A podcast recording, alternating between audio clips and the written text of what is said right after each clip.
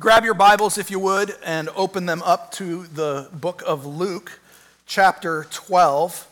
Luke chapter 12. If you don't have a Bible, there is a hardback black Bible under the chair in front of you or underneath you. You can grab that Bible, and if you're using that one, we'll be on page 872. As we continue in the book of Luke together this morning, we're picking up right where we left off last week.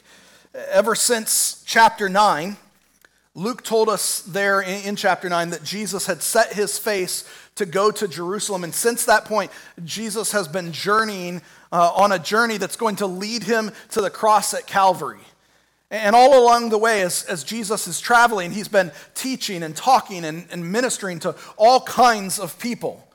He's been with his disciples both the inner core of the 12, but also that larger gathering of faithful followers. He's been with the scribes and the Pharisees and the lawyers the, who, who've been curious about him and, and his ministry and what he's saying, but also have been growing more and more hostile to him. He's been with large crowds of people, sometimes even massive crowds of people who've been attracted by his teaching, his miracles, and his healings. But all along the way, regardless of who Jesus has been with, Jesus has been teaching. And since the beginning of chapter 12, Jesus has had this large crowd that numbered in the thousands there with him and his disciples as he taught. And in fact, that crowd's presence has even brought up confusion from time to time. Last, last week, we saw Peter come to Jesus and say, Hey, Jesus, is this parable for us or for everyone? And as Jesus responded, we, we saw that the answer was yes. Yes, that parable was for the disciples, but it was also for everyone. What we saw was that each and every one of us needs to be ready to meet Jesus face to face at his second coming. But as we continue in the text, Jesus is going to talk about why he came in the first place. And as Jesus lays out the mission that he is on in terms that can be a little bit unexpected, yet again, what we're going to see is that when we encounter Jesus, his mission and his message calls forth a response from us. So, with that in mind, let's dive right in. Luke chapter 12. We're going to start at verse 49 and we're going to go to the end of the chapter. Jesus said, I came to cast fire on the earth, and would that it were already kindled. I have a baptism to be baptized with, and how great is my distress until it is accomplished. Do you think that I have come to give peace on earth? No, I tell you, but rather division. For from now on, in one house, there will be five divided three against two, and two against three. They will be divided, father against son, and son against father Mother against daughter, and daughter against mother. Mother in law against her daughter in law, and daughter in law against her mother. He also said to the crowds, When you see a crowd, cloud rising in the west, you say at once, A shower is coming. And so it happens. And when you see the south wind blowing, you say, There will be a scorching heat. And it happens. You hypocrites! You, knew, you know how to interpret the appearance of the earth and sky, but you do not know how to interpret this present time. And why do you not judge for yourselves what is right? As you go with your accuser before the magistrate, make an effort to settle with him on the way, lest he drag you to the judge and the judge hand you over to the officer and the officer put you in prison. I tell you, you will never get out until you have paid the very last penny. Elsewhere in Scripture, we read that the grass withers, that the flower falls, but that the word of the Lord remains forever, and this is the word of the Lord. Thanks be to God. Can we pray? Father, we thank you for your word. We thank you for what it tells us. We thank you for Jesus, for his teaching. Holy Spirit, as we look to this passage of Luke chapter 12, I, ask that you would help us to receive what Jesus is saying to understand it and apply it to our lives.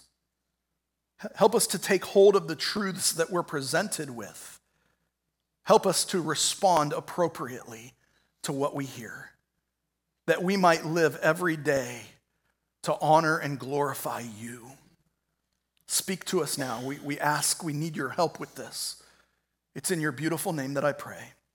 Amen. The more you read and study your Bible, the more you'll discover that every now and then there are times where, as we're reading our Bibles, what we come across is hard.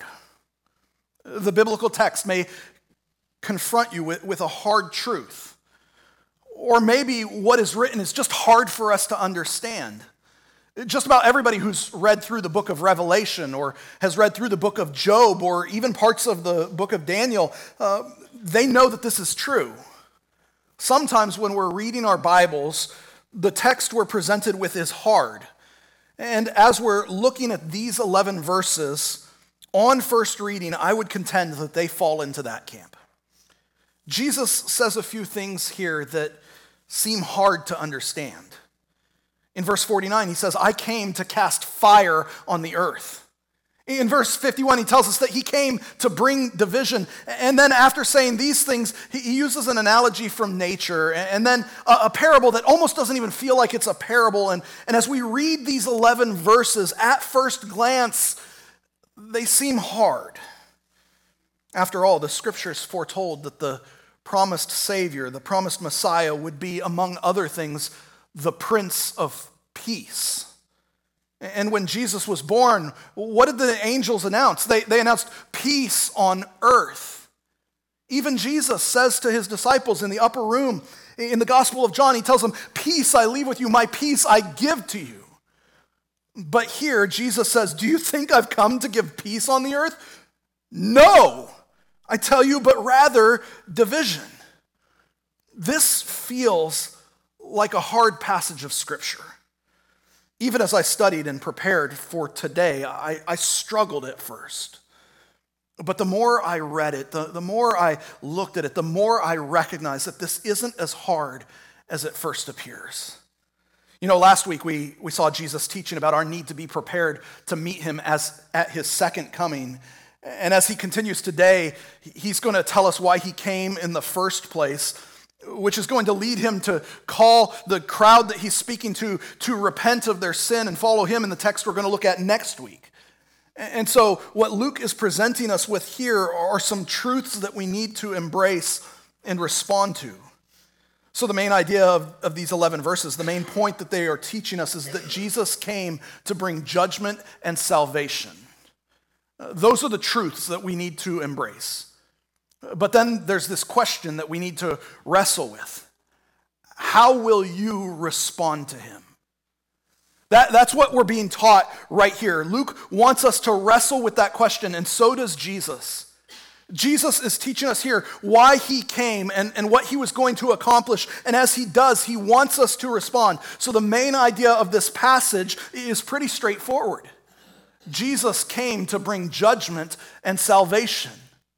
How will you respond to him? That's our main idea. That's what we're going to see in this text. Now, let me show you as we look to it. As Jesus begins his discussion there in verse 49, he begins by saying, I came to cast fire on the earth.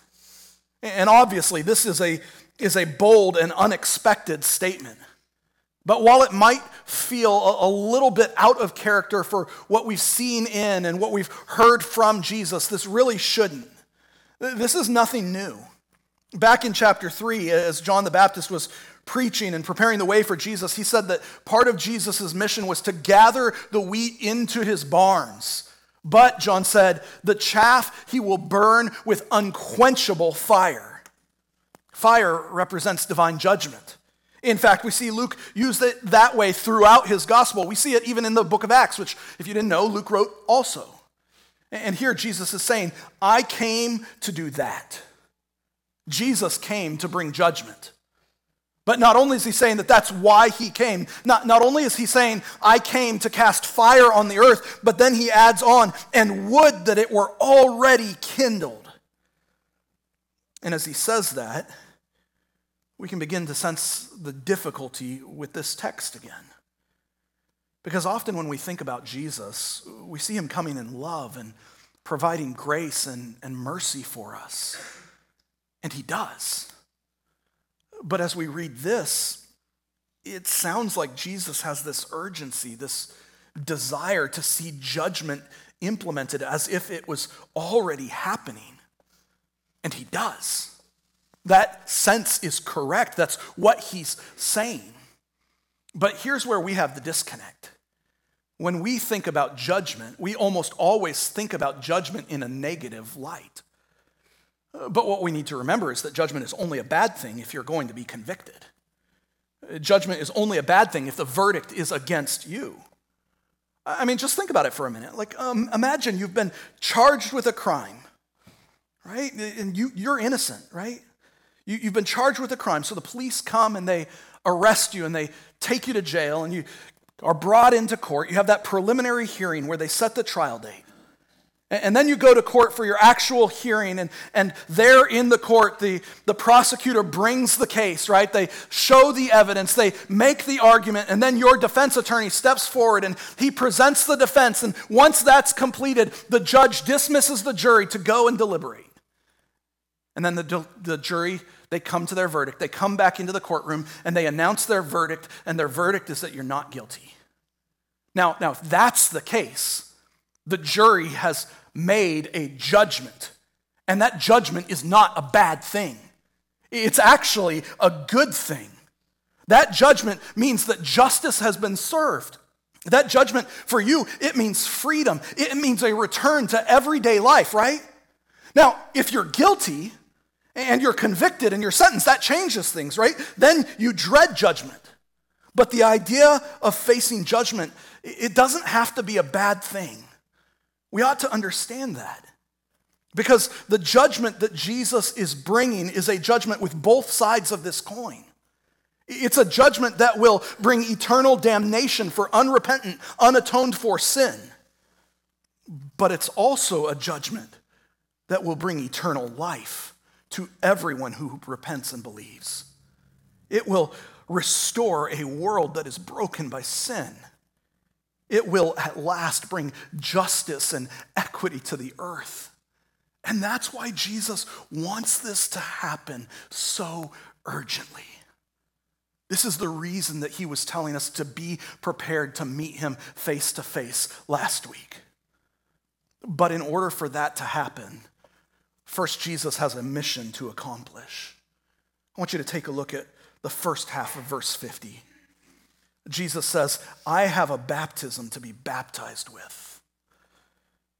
Now, it's important to recognize that Jesus isn't talking about his baptism by John the Baptist down at the Jordan River right here. We saw that back in Luke chapter 3.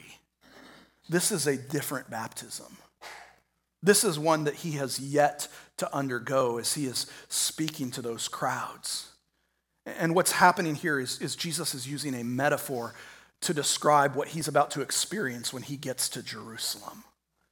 He, he, takes the image of being plunged beneath the waters in baptism. You know, we're plunged beneath. He takes that image and then he ties that to a frequently understood picture of God's judgment. You see, in the Old Testament, God's judgment is often pictured as, as being plunged beneath this overwhelming flood. And so, here, the, the picture that Jesus is painting, the metaphor that he's using here is one where he's being plunged beneath the waters, he's being completely inundated with God's judgment. So, as Jesus talks about this baptism that he must be baptized with, what he's talking about here is his crucifixion at Golgotha and everything that goes with it. He, he's talking about that moment where God will pour out all of his wrath for our sin on him. But as he talks about this, I want you to see what he says immediately after it. Look at verse 50 again. He says, I have a baptism to be baptized with, and how great is my distress until it is accomplished as Jesus looks forward to the cross, knowing full well what comes before that, what comes with that, as, as he looks eyes wide open at the sacrifice that he's about to make, he says, How great is my distress until it is accomplished. That word distressed there in the Greek is syneko. It means to seize, to confine, to hold together. Jesus' mind was seized by what he was about to accomplish. Has that ever happened to you? Like you've got something to do, and that's all you can think about until you get it done. Tama will tell you that with me, it's just me being stubborn. Um, but often when I start a project, especially if it's a project outside, like a project in the barn or in my shop, if, if I start a project, often I'm going to keep going until it's completely done. Even if it takes twice as long, even if I'm exhausted, I'll, I'll, get so fixated on this one thing that I need to accomplish that I think of nothing else. I, I don't pay attention to time, I don't pay attention to the calendar for the family. All I focus on is this one thing until it is done. I get completely fixated on getting the job done, on what I'm working on. And, and so that's all I'll look at, and that's what Jesus is communicating here. His entire focus, his entire mind was completely fixated on and governed by the mission he had to accomplish. And that mission was to bring salvation to you and me. Jesus came to bring salvation. And as he's talking here, what we ought to be able to see is that he was eager to do it. He was eager to head to the cross. He didn't stumble into it. He didn't land there accidentally. He was completely governed by this idea that he was going to Calvary. He was going to pay the price for our sin because Jesus came to bring salvation. That's what he's telling us here. And again, he was eager to do it. Do you, do you recognize that? Jesus didn't go to the cross begrudgingly, he went voluntarily, he went eagerly. He went because he loves you and he wanted to reconcile you to God. And the only way to completely atone for sin was to lay his perfect like life down in exchange for yours everything that he came to accomplish that can be wrapped up in these first two verses. Jesus came to bring judgment and salvation. That's what Jesus came to do. Jesus did not come to teach good morals. He didn't come to make your life better. He, he didn't come to give you health and wealth and, and blessings and prosperity. Jesus came to save your soul. He came to reconcile you to God. He came to bring judgment that would restore a world that is broken by sin, and he was eager to do it. This is the love that Jesus had for us. That, that he would willingly, eagerly charge headlong to the cross in order that we might be reconciled to God. That he would race to save us, sinners in open rebellion against him. Don't miss that. This is why Jesus came. These are the two truths of this passage that we need to embrace. Jesus came to bring judgment and salvation. But as Jesus continues to teach and to press for a response, what, what he's going to do is highlight some of the reasons why we don't respond the way that we ought to. And the first reason he gives is that we know that a decision to follow him often brings division. Take a look. Beginning at verse 51. Jesus says, Do you think that I've come to give peace on the earth? No, I tell you, but rather division. For from now on, in one house there will be five divided, three against two, and two against three. They will be divided father against son, and son against father, mother against daughter, and daughter against mother, mother in law against her daughter in law, and daughter in law against her mother in law. Now, this is yet another spot where this text starts to get hard for us at first glance because it feels like it's out of place with what the rest of Scripture teaches us about Jesus. But, but again, it's not. And to remember that, all we have to do is go back to the beginning of the book. All we have to do is look back to chapter 2 when, when Jesus was presented at the temple. We talked about this last February. Remember, uh, Mary and Joseph, they bring Jesus to the temple. They present him there. And, and as they're walking up, this man, Simeon, walks up and he takes baby Jesus into his arms and he blesses the Lord. And then he blesses Mary and Joseph. And then after he's done that, he turns to Mary and he says, Behold, this child is appointed for the fall and rising of many in Israel and for a sign that is opposed. And a sword will pierce through your own soul also, so that the thoughts from many hearts may be revealed. And as we looked at that passage of Luke just over a year ago, I told you that Simeon was making it clear to Mary and to everyone around that could hear that Jesus' mission would bring division. We saw that the ministry of Jesus would show where hearts really were before God. Some would oppose Jesus and his ministry because their hearts were opposed to God. Some would support and celebrate his ministry because their hearts were aligned with God. We saw that when you encounter Jesus, you are going to choose to either follow him or walk away. And if you choose to follow him, Simeon was helping us to see that, that there will be division. Because the reality is, when Jesus is your Lord, He's going to ask you and call you to live differently than the world around you. He's going to call you to die to self. He's going to call you to die to the passions and lusts of your sinful nature. He's going to call you to live for Him. And that kind of living stands in complete opposition to the way the world is calling us to live today. Jesus calls us into a better life a better morality, a better sexual ethic, a, a, better worldview, a better love, a better way of living than the world around us wants us to live. And when we live like Jesus is calling us to live, we are going to experience opposition to that. We know that if we're faithful to follow Jesus, we're going to be called names, we're going to be treated differently. There will be a cost. But the reality is, Jesus' ministry, his his mission, it brings division. And as we're confronted with that, sometimes that seems too hard. Sometimes that kind of division seems like too great a cost, especially when we recognize that that kind of division can happen even within our own family. Jesus borrows language from the prophet Micah, from Micah chapter 7, to help us see that.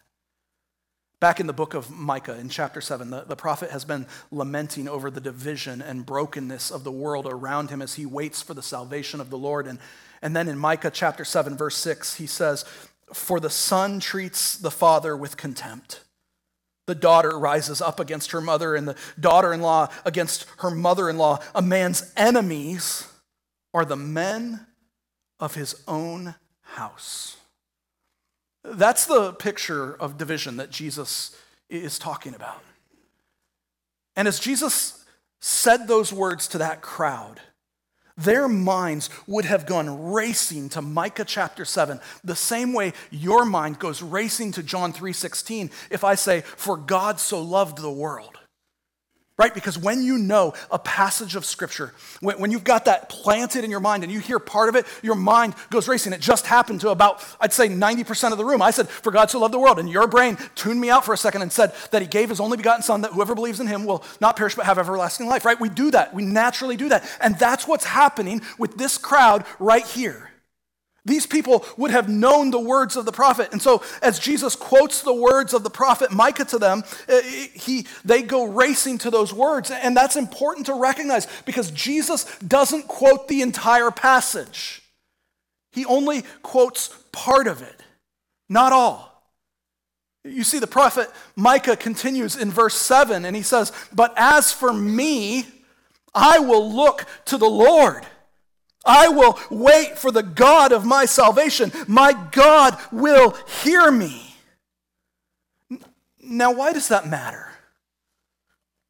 It matters because Jesus is pointing out that while our allegiance our allegiance to him may cause division, even within our own families, even then, we can turn to the Lord. Our loyalty to Christ and to the call that he places on our lives, the call to follow him, it will create division, even in our families. But still, we must respond to the offer of salvation. Now, that doesn't mean we just give up on our family. That doesn't mean we don't do everything in our power to bring our family members, our friends, those people that we're divided from, to know and love and follow Jesus. We absolutely do. But the reality is, if you make a decision to follow Jesus, it's going to bring some division. Don't let that stop you from living for Jesus. Don't let that stop you from following him. Respond to the offer of salvation. That's what we're seeing here. And as we see that, maybe you need to pause and ask yourself is it? Is this stopping me from going all in with Jesus? Is the fear of how others are going to respond when they learn that I've decided to repent of my sin and place my faith in Him? Is that fear of how they're going to respond stopping me from surrendering everything to Jesus? If it is, consider what Jesus is saying here. Respond to Jesus, live for Him. But as we continue, then Jesus gives us another reason why we may not respond to Him. Take a look starting at verse 54. Luke tells us, He also said to the crowds, When you see a cloud rising in the west, you say at once, A shower is coming. And so it happens. And when you see the south wind blowing, you say, There will be scorching heat. And it happens, you hypocrites.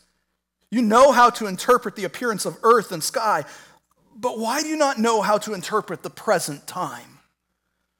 The second reason why you may not respond to Jesus is that you don't recognize where you are. That's what Jesus is trying to help them see right here. You don't recognize where you are. And to highlight this, Jesus uses an analogy from nature that everyone living in Israel would have understood. He talks about the weather. This is something I think if you've lived in one place long enough, you, you can understand this, right? So if you're in Israel, out to the west of Israel, you've got the Mediterranean Sea. And what happens is, is that as water vapor from the Mediterranean Sea evaporates, it, it forms into clouds in the sky. And then these western winds will blow those clouds over the dry land where the air is warmer. And as that air is warmer, that water vapor condenses until it's too heavy to stay aloft. And so it falls like rain. So if you're living in Israel, you can look out to the west and you see a cloud out in the west and you know, hey, rain is coming. And it's the same thing with the wind and the heat, right? Because south of Israel, you've got the Sinai desert. And so what happens is if you've got a south wind, it's bringing that hot air from the desert into Israel, raising the temperature all around Israel. And, and Jesus is telling them, you guys know how to do this. You know how to interpret the weather around you, and yet you're missing things that are way more important than that. They could look at nature and see and understand the signs and know what was going to happen, but they couldn't see what was going on spiritually. They couldn't see and read the signs that were all around them. Now, looking back for us, it's easy to see the cycle that Israel was in, right? Like God would give his people a command, and they'd agree and obey for a while. But then slowly they'd start to drift away.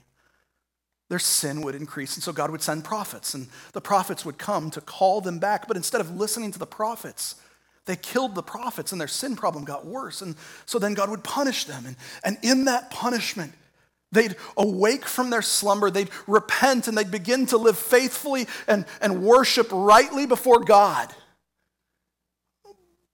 But only for a time. And then slowly, the cycle would repeat again. On their own, they were never able to be righteous and holy the way that God had called them to be righteous and holy. They needed a Savior, and they couldn't see it. And so Jesus is calling them out.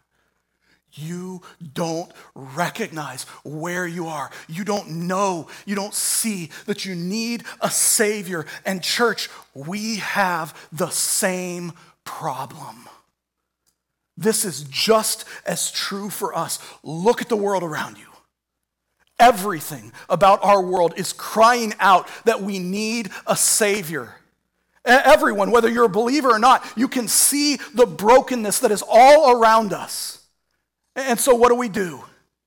We know that there's this brokenness all around us. And so, what do we do? We try to fix it on our own. We, we try to remake ourselves in our own image. We try to fix this brokenness with work or with toys or with achievements or with drugs or alcohol, with self help books or invented identities. And every time we do, every time we think, this time, whatever this is, this is going to fix our problem and it's all going to be good. We try to fix our problems ourselves. And yet, every time that we do, we find that our solution has failed we find ourselves right where we started. Everything about our world is crying out that we need a Savior. And we completely miss the signs. You don't recognize where you're, you are. And so you don't respond. But Jesus is pressing us here to see the signs and respond. See where you are. See that you cannot fix your sin problem on your own. See that you need the Savior who is standing there offering you life, offering you salvation. All you have to do is repent and believe. And so, again, maybe we need to just stop for a second and, and you need to ask yourself some questions. Can you see where you're at? Can you see the cycle you're in? Can, can you see all the ways that you've attempted to fix your brokenness have failed and you're right where you've started? Can you see that you need a Savior and that you can't do this yourself? Jesus is pressing us here to see that, to stop trying to save ourselves, to respond to Him. Jesus gives us these reasons why we don't respond, and then he uses this parable that, that almost feels like it's not even a parable to press us to respond wisely. I want you to see this. So, so look, at, look at the text, starting at verse 57. Jesus says, And why do you not judge for yourselves what is right? You go with your accuser, as you go with your accuser, before the magistrate. Make an effort to settle with him on the way, lest he drag you to the judge and the judge hand you over to the officer and the officer put you in prison. I tell you, you will never get out until you have paid the very last penny. Now, as Jesus uses this parable to make his point, it's important to recognize that the underlying presumption of this parable is that you are guilty. You're guilty if you go to the judge with this person who's accusing you, you're going to be found guilty. You're going to be thrown in prison until you've paid every last cent. And so, what Jesus is saying here is that while you have a chance, before you get to court, settle, make it right before he puts you in front of the judge, because when you stand in front of that judge, you will be found guilty. And the judge is going to call the bailiff, and the bailiff is going to throw handcuffs on your wrist. He's going to haul you off to prison. They're going to throw you in that cell. They're going to slam the door, lock it with a key, throw away the key, and you will not get out until you've paid back every last cent. And by the way, how are you going to pay it back when you're locked up in prison? You can't. You're not able to pay. And that's the point. You see, we need Jesus to go through this baptism that he's just talked about. Because he's the judge, but he's also our defense attorney.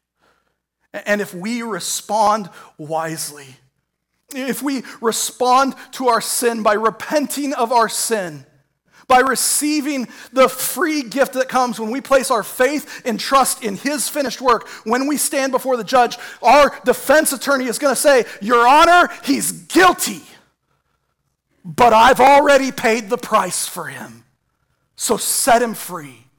You've already poured out your wrath on me in his place. I suffered and died in his place on the cross. I've absorbed his wrath, and you accepted my sacrifice by raising me in victory over sin and death. And so now there's no more wrath to be poured out. His sins have been atoned for, the price has been paid. Your honor set him free. That's the message that Jesus has for us here. That's what Jesus is pressing us to see. So we must respond wisely, regardless of how the world responds. The whole point of the parable is that right now, you have the opportunity in front of you to receive forgiveness. Right now, you have the opportunity in front of you to be made right with God. But the day will come when it will be too late. The day will come when you're standing before that judge and so, right now, as you're hearing the message, respond wisely. If you've never fully repented of your sin and surrendered your life to Christ, maybe you've been wading in, you know, you're, you're over there and you're just kind of sticking your toe in the water. Maybe for years you've been playing the game by, by sheer force of will. You're projecting everything, what it looks like to be a good Christian by your own strength, but you've never actually repented. You've never surrendered your life. Jesus isn't sitting on the throne. Hear the call that's being made repent and believe. Jesus came to give you life and hope. Repent of your sin. Come follow him. Listen, Jesus isn't calling you into a religion, He's calling you into a relationship. He's calling you in to live as a disciple where you follow him daily, where you walk with him daily, where you live for him daily. So hear the call and respond wisely. What Jesus is saying in these 11 verses may, at first glance, seem hard. But as we've worked to unpack them, what I, what I hope that you've begun to see is, is that while they may seem hard, they're a plea from Jesus' heart. They're a plea from his love for you to respond with repentance and faith and obedience. Jesus came to bring judgment and salvation. So, how will you respond to him? My prayer is, is that today, like to echo the words of Hebrews, if you hear his voice, you won't harden your heart. My prayer is that if you've not fully surrendered and you're hearing this gospel message today, you will respond with repentance and faith. Because one day you're going to stand before the judge. That's what Jesus came to bring. He came to bring judgment, but he also came to bring salvation. So, how will you respond? Can we pray? Lord, we thank you for hard words. We thank you for words that though difficult to hear, express so clearly your love for us. Lord Jesus, we thank you that you came, that you lived a perfect life, that you died a sinner's death in our place for our sin. And as we hear these words, we ask that you would help us to respond every single day with faith, with repentance, with obedience. Help us not to fear judgment because we know where our eternity lies. Help us to look forward with joy to the day when you will return. Help us to look forward with joy to that day where we will stand face to face with you and we'll hear you plead our case. And we begin eternity reconciled to you.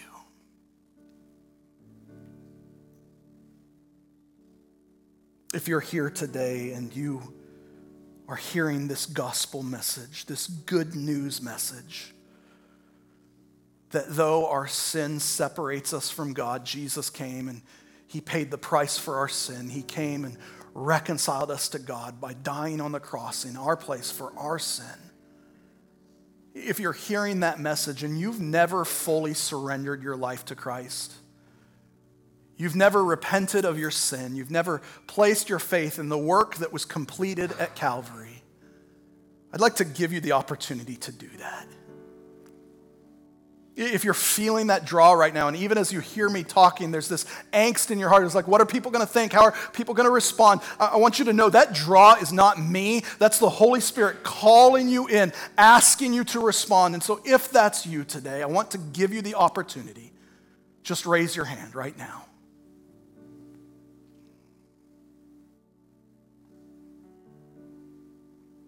I don't see anybody. That's okay. If raising your hand in a room full of people makes you uncomfortable and you're feeling that draw, come grab me after the service. Let's talk. Just the two of us. Father, we thank you for your word. We thank you for the invitation that you have given us. We ask that you would help us to live it out every single day we ask that you would work in and through us. Holy Spirit, shape us more into the image of Christ. We love you, Lord. It's in Jesus' beautiful name that we pray. Amen.